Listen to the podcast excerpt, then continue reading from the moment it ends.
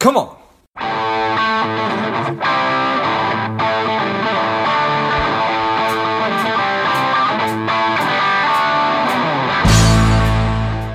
Welcome to Money Savage, a savage approach to personal finance. This is George Grumbacher, and the time is right. Welcome to today's guest, a strong and powerful Ken Lewis. Ken, are you ready to do this? Absolutely. Excellent. Let's do this. Ken is the CEO of APMEX, the largest precious metals retailer in North America. He's working to provide customers the first ever online marketplace with the best digital precious metal products available today. I'm excited to have you on. Ken, tell us a little bit about your personal life, some more about your work, and why you do what you do. Well, I'll tell you what. I think the one thing I've always been raised in retail, and always enjoyed finding ways to bring value to consumers and be able to serve them in a way that they remember the experience. And that's just been my foundation from the very beginning, even when I was 14 years old, bagging groceries back in the day. And frankly, that's one of the reasons why I like where I'm at today is it's a company that was built on service, built on taking care of the customer first and foremost. And I've never seen a company fail that does that. And it's something that I've always tried to do throughout my career. And it gives you a little bit of background on myself. Excellent. Well, I appreciate that very much. The grocery business is a good way to get started at age 14, huh? Nice. Yeah, bagging groceries, man, walking it out to the car, hoping for a tip if you did the right thing, right? Okay, perfect. So precious metals, gold, I don't want to say that precious metals are being overshadowed by any stretch of the imagination, but certainly cryptocurrency has been on the tip of everybody's tongue, at least it was up until there was a big correction in the pricing. Why would you say that precious metals are still a great and suitable place for people to be investing in today? You know, I tell you what, and we are always a little careful about giving financial advice and encourage everyone to do their own reading and research. But, you know, one of the things about crypto, and I think people know this, is you know, they don't have a lot of intrinsic value. How they're priced and what you can tie it to is difficult to do. It's almost like gambling. It was, you know, riding a wave and seeing how it would work out. There have been, you know, evolutions in that with stable coins and other concepts that are actually backed by assets, which I think is a step in the right direction. Obviously, they still haven't addressed regulatory issues when it comes to cryptos, and I think that's still a concern for that type of investment. But when you look at gold and you look at silver, I've always had the view, and I think it's one that is supported by many analysts out there, is that you just look at it as a portfolio, diversification strategy. You know, you shouldn't put all your money in gold and silver, but you'd be silly not to put some of it in there because it has a natural performance where it's kind of a reverse correlation to the equities market, so which most people put their money in. So it's a really good strategy when you're looking for diversification. And frankly, we've seen more awareness in gold, where more consumers are coming around to it as an option. And frankly, then it's just a matter of, well, how do you take a position in gold? Do you take it in physical? Do you take it in digital, or do you take it in paper, which is like an ETF? And I think that really just depends on the consumer and what level of comfort they have. Fair enough. I appreciate everything you just said. So if we could just break down those three ways to really own it, physical, digital, and paper. Right. I think fundamentally I understand that I can buy a precious metals ETF or a gold ETF, and I understand how I actually own that.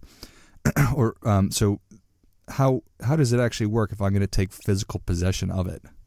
You know, it's interesting. So the paper side of it, there's a lot of concerns out there for those that really believe in precious metals, and that 9 times out of 10, I think most people would say they don't think that the metal's backing the ETF. Now, there are some out there that I know do, but when you think about GLD, the big guy on the block, there's a lot of concerns about the fact that there isn't really metal backing it. What if we had another event like 2008 where the banks had some struggles? The fact of the matter is the bank is holding those metals as well.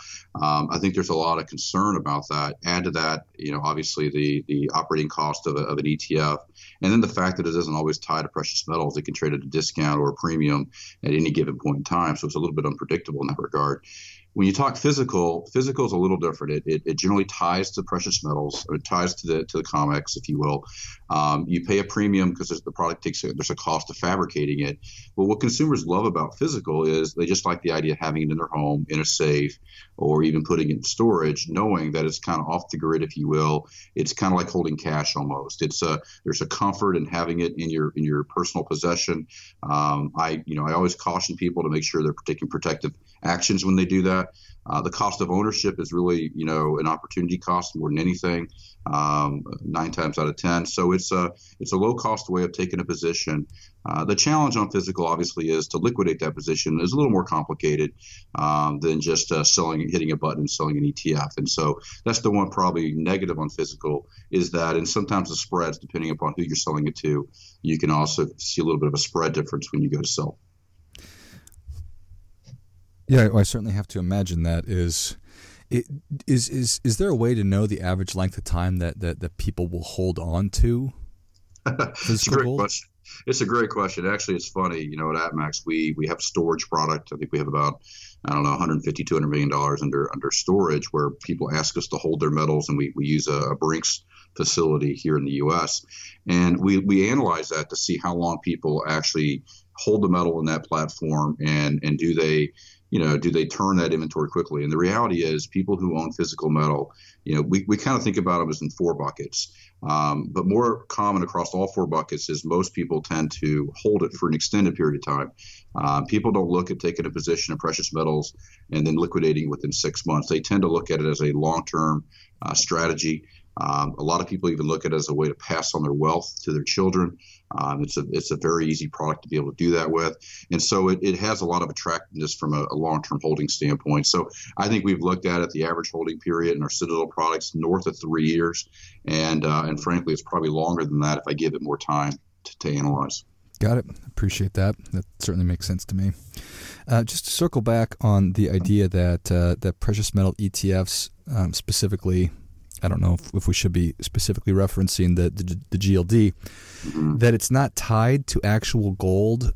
Why is that? So my understanding and the way a lot of the ETFs work is they convert to a fractional element, if you will, of metal. And so there's a correlation, if you will, to the spot price of what that metal's trading at on the open exchanges. But the negative is, depending upon the interest level of consumers in that particular ETF, it can actually trade at a discount or a premium based on what the market conditions drive. There are some products out there today, and I won't name those, but anyone can do the research, that could be literally trading at a 3 to 4% discount to spot right now, which if you time it right, you can actually buy at a 3 to 4% discount, and eventually if supply and demand shifts and gold's in really hot demand, you might see it now trading at a premium. So now you've made money on the spread, not just on the metal value going up or down. So it's definitely not always tied to it based upon supply and demand.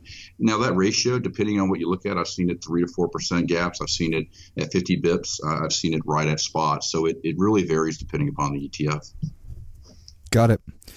So if you're able to buy it at a discount, that certainly would be good then if the price went up significantly.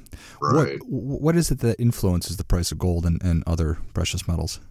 Economists have been analyzing that for years, and it's funny. I there's a gentleman with HSBC that I get to listen to every year, and he gives us his views. And he's a funny individual because what he basically says is, what I'm telling you today, I'm going to tell you something completely different next year. And because when you go back and look at it, and you look at all the correlations of data, things just change. But there are a few things that do tend to be pretty consistent when you look at the value of gold. The one that I'm holding on to the most right now is the value of the dollar. When the dollar is on the higher side, gold tends to not perform as well. When the dollar is decreasing in its value, you find that gold tends to grow in value. That's one correlation that seems to be holding true fairly consistently over the last few years. Other things that you look at are things like the economy, the equities markets, and how are they trading. They're close to all-time highs right now. When you look at it from a multiple standpoint, a multiple earnings standpoint, what tends to happen is when the equities markets obviously start to have some pullback, precious metal pricing tends to go back the other way. It works kind of inversely to that. There are geopolitical events, people will say, that always have an impact. Basically, when stability of the economy is in question, you know, look, the Fed recently have kind of reversed their position pretty dramatically over the last 6 months. Almost from a historical standpoint, you don't see this happen as much in history as you've seen more recently, where they were talking about rate increases, and now they're talking about potentially even going back and stimulating the economy potentially down the road here. That's a pretty radical change, and that thinks consumers tend to want to go to safe haven type investments like gold, because they look at what is the future, what's inflation going to do, what are interest rates going to do, is the economy going to start to struggle, and when that starts to happen, people tend to want to migrate over to gold, and that tends to drive the price of gold up. Got it. And I think that makes sense, and that's probably one of the really traditional things that people will hear about precious metals is that it is a safe haven. So yeah. I ought to know these numbers, these statistics, but I recently heard about how other countries, China and Russia, have been stockpiling and buying up a ton. Can you talk a little bit about that?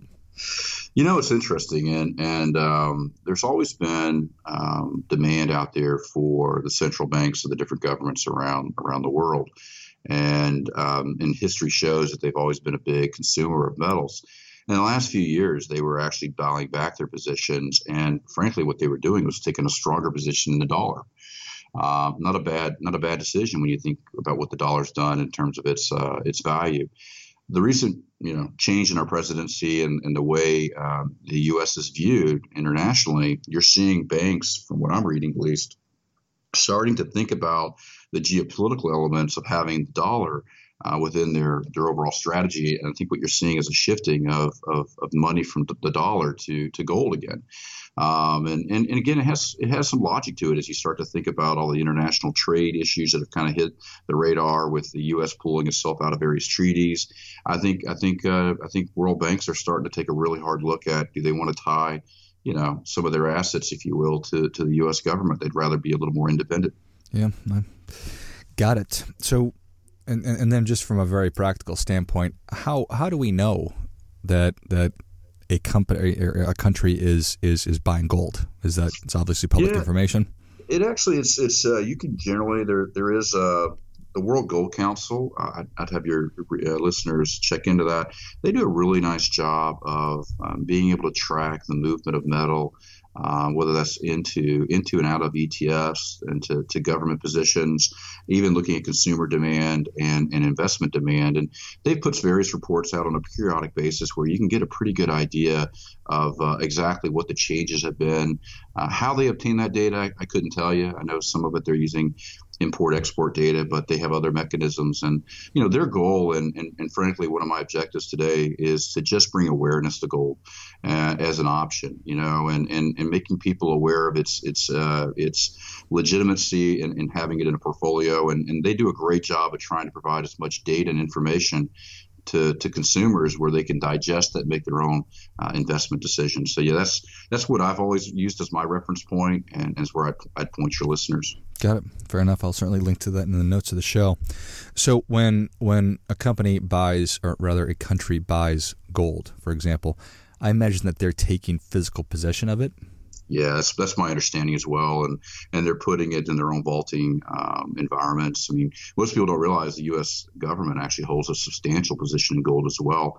I think we're one of the top 5 holders of gold in the world right now. So, they take a physical possession. It tends to be in large format bars, as you can imagine, and it's there's definitely a correlation to demand with the various governments taking a position, and we think long-term potentially even the price of metal, because as they take up more and more of that supply, you should hopefully see a correlation to a rising price in the metal. That would certainly make sense, right? Yeah. If there's a finite, I believe there's a finite amount of gold. Yeah. We haven't necessarily dug it out of the ground yet, but right. as large, for lack of a better term, institutional buyers like Russia, right, or the United States or China is buying it up, then there's going to be scarcity, and that will probably have cause the actual price of it to go up. Then I don't want to get too far into the gold standard that we used to be on, but our currency used to be actually linked to That's correct. Gold. And That's I don't know if you can talk a little bit about when it was that we stopped doing that. You know, and I'm not as historian and as knowledgeable about some of this, but I do know, to your point, I want to say it was in the early 80s where at one point, basically, the price of gold was really set by the government. It wasn't freely traded. It wasn't allowed to move, if you will, in value based on supply and demand. And when that change happened, you, as naturally you would expect, you started to see consumers take an interest in it as an investment option. I'd say back really late 90s, mid 90s, some will even say even the early 90s is where retail demand started to really pick up. And, you know, we look at investment demand for gold and you know, this concept of an ETF has been great for overall visibility of gold, because I think more consumers find it easier sometimes to take that step than physical. And so just bringing that awareness and allowing it to freely trade in the markets has been a huge win for the product. You know, and I didn't really cover it earlier, but, you know, our digital offering that we're launching, this product called OneGold, it's meant to actually combine the best of physical and the best of the paper side, where it allows people to take a position of metal and know that it's always there, and then convert it to physical metal whenever they like. And the reason why I bring it up is it's just another way where we hope we can bring more awareness and make it easier for consumers to take a position in metal, because the more awareness and the more interest in it and the more options for you to take a position, the more likely it's going to continue to grow in its overall presence in our investment community. So walk me through a scenario. Let's just use me as an example. I'm interested in buying gold because I think that I'm looking at other nations buying it, and I think, okay, sure, There's probably some wisdom there. Right. So I go on OneGold, I buy. Just take me through that, and let's assume that I'm not interested in holding it right now, yeah, but maybe in the future. And I think it's a great point, because we do over $1 billion a year in physical, and we don't mean to cannibalize that business. We look at physical buyers as kind of being their own animal, and we're here to support them. But then there are those who want to take a paper position or are comfortable, like you're mentioning, with online, if you will, e-commerce, and comfortable taking a position online. The way OneGold works is we took the best of the crypto world, where we're using a blockchain technology to account for ownership interest. We're partnering with the Royal Canadian Mint up in Canada. They're actually the ones physically holding the metal at all times. What's very, very important for our type of investors is they want to know that the metal's always there. They want to know it's secure. They want to know there's no risk when it comes to the metal. What we've done is we actually take a position with the Royal Canadian Mint. They update the blockchain to show that position, and then I assign ownership of that gold to the consumer. So it makes it super simple for the consumer to know what their ownership interest is, and the metal's always there. But then what we did is, and many of if you've been bought a crypto, I went out and did this a couple of years ago just to kind of see what all the jazz was about. And what I really walked away with, outside of the fact that it's not tied to really anything intrinsically, is I love the user experience, how easy it was for me to do AML, how easy it was for me to link a bank account or to pay with credit card, how easy it was for me to take a position and liquidate a position in a matter of seconds. And that's exactly what OneGold does. It uses modern technology, like two-factor authorization, email confirmation of your account, but then it allows you to link a bank account. And literally, and one of the ones we're seeing a huge adoption on is this concept of continuity program, where you buy $50 a week in gold and you just set the system up to buy $50 a week. It pulls it out of your checking account automatically, and you get dollar cost averaging, and you just do that over the course of a period of time that you're comfortable with, and now you're growing your position, letting the markets kind of dollar cost average you. So it's concepts like that you can do in a digital form that you can never do in a physical form, and none of the ETFs could offer these type of services. Nice. Well, that was certainly one of my questions was, is there a minimum? It sounds like no, maybe not. Okay. Literally you can do $1. And that's your billing. Believe it or not, we actually have people doing that where they do $1 a day, and it just and because the commerce, the engine is so efficient and using the blockchain, there really is our costs are fairly low. And probably the biggest thing I didn't highlight is the cost of ownership on this is it's actually cheaper than an ETF, but you know it's physically backed. And if you ever want to have a Gold Eagle shipped to you, you go online, you convert it right on the website. We don't make it hard for you. You convert it right on the website, and it ships same day right to your home. And APMEX does the fulfillment for it. So it's a combination of things that I think there'll be broader interest in the future. We're seeing nice adoption. I think our revenues are doubling pretty much every month right now. But we also know that there's going to have to be a continued evolution in the markets to be comfortable with with concepts like a digital gold product. Got it. All right. So taking possession of it, I can just go on the website and say I would like this, and you guys will send it to me. From a resale standpoint, how liquid is the market? You know, and that's probably, I would say, on the physical side, premiums have kind of dialed back a little bit, mainly because retail demand for the product has been off from its highs of, 15, 16, 2011, some great years. So there's been a little bit of a spread growth, I would argue, on the physical side. On the digital side, it's all front and center. It's right there for you to see. It's between right now. It's running about a 30 basis point spread. So you take a position, and 2 years later you want to liquidate it. It's about a 30 basis point spread when you do that, which is pretty reasonable when you think about the fact that you have the option of taking physical. So it's definitely a changing market, and we recognize that in the long term, there are opportunities for products like this to where we could actually offer yield, George. And what if I could offer a yield on a gold product with no fees? It is possible when you're dealing with this type of product and leveraging the blockchain and its efficiencies. Very cool. Well, Ken, Savage Nation is ready for your difference-making tip. What do you have for them? I think the biggest thing that I just want to drive home to your listeners is to evaluate your options from a diversification standpoint. Go do your research on gold and silver, and see if it's something that fits for you. I never really imagined owning gold 7-8 years ago before I joined APMEX. Now I'm a believer, not just because I run the company, but because I see its merits from a portfolio standpoint. So my biggest thing is, always look at diversifying your portfolio, be smart about it. And if you can become comfortable with gold, I would definitely consider having it as a percentage of your portfolio. Well, I think that is great stuff. That definitely gets it. Come on. Ken, thank you so much for coming on. Where can Savage Nation learn more about you? Where can they learn about the company and OneGold? Yeah, I think there's really two URLs, right? APMEX, APMEX.com. We do over $1 billion a year in revenue. We're the largest player out there. Been around for 19 years. Great company to do business with. And then OneGold, a brand new entity, been live for about 3 months now at OneGold.com. Take a look at both of those, and we have a great customer service team. They'll answer the phones very quickly or do chat, and if you have any questions, feel free to reach out to us. Excellent. Well, Savage Nation, if you enjoyed this as much as I did, show Ken your appreciation and share today's show with a friend who also appreciates good ideas. Go to APMEX, APMEX.com, and OneGold.com. I'll link to those in the notes. Thank you again, Ken. Thanks for your time, buddy. And until next time, keep fighting the good fight because we are all in this together. What's up, Savage Nation? Please support the show by subscribing, leave us a review, and definitely feel free to share us with somebody you think would like it. Come on!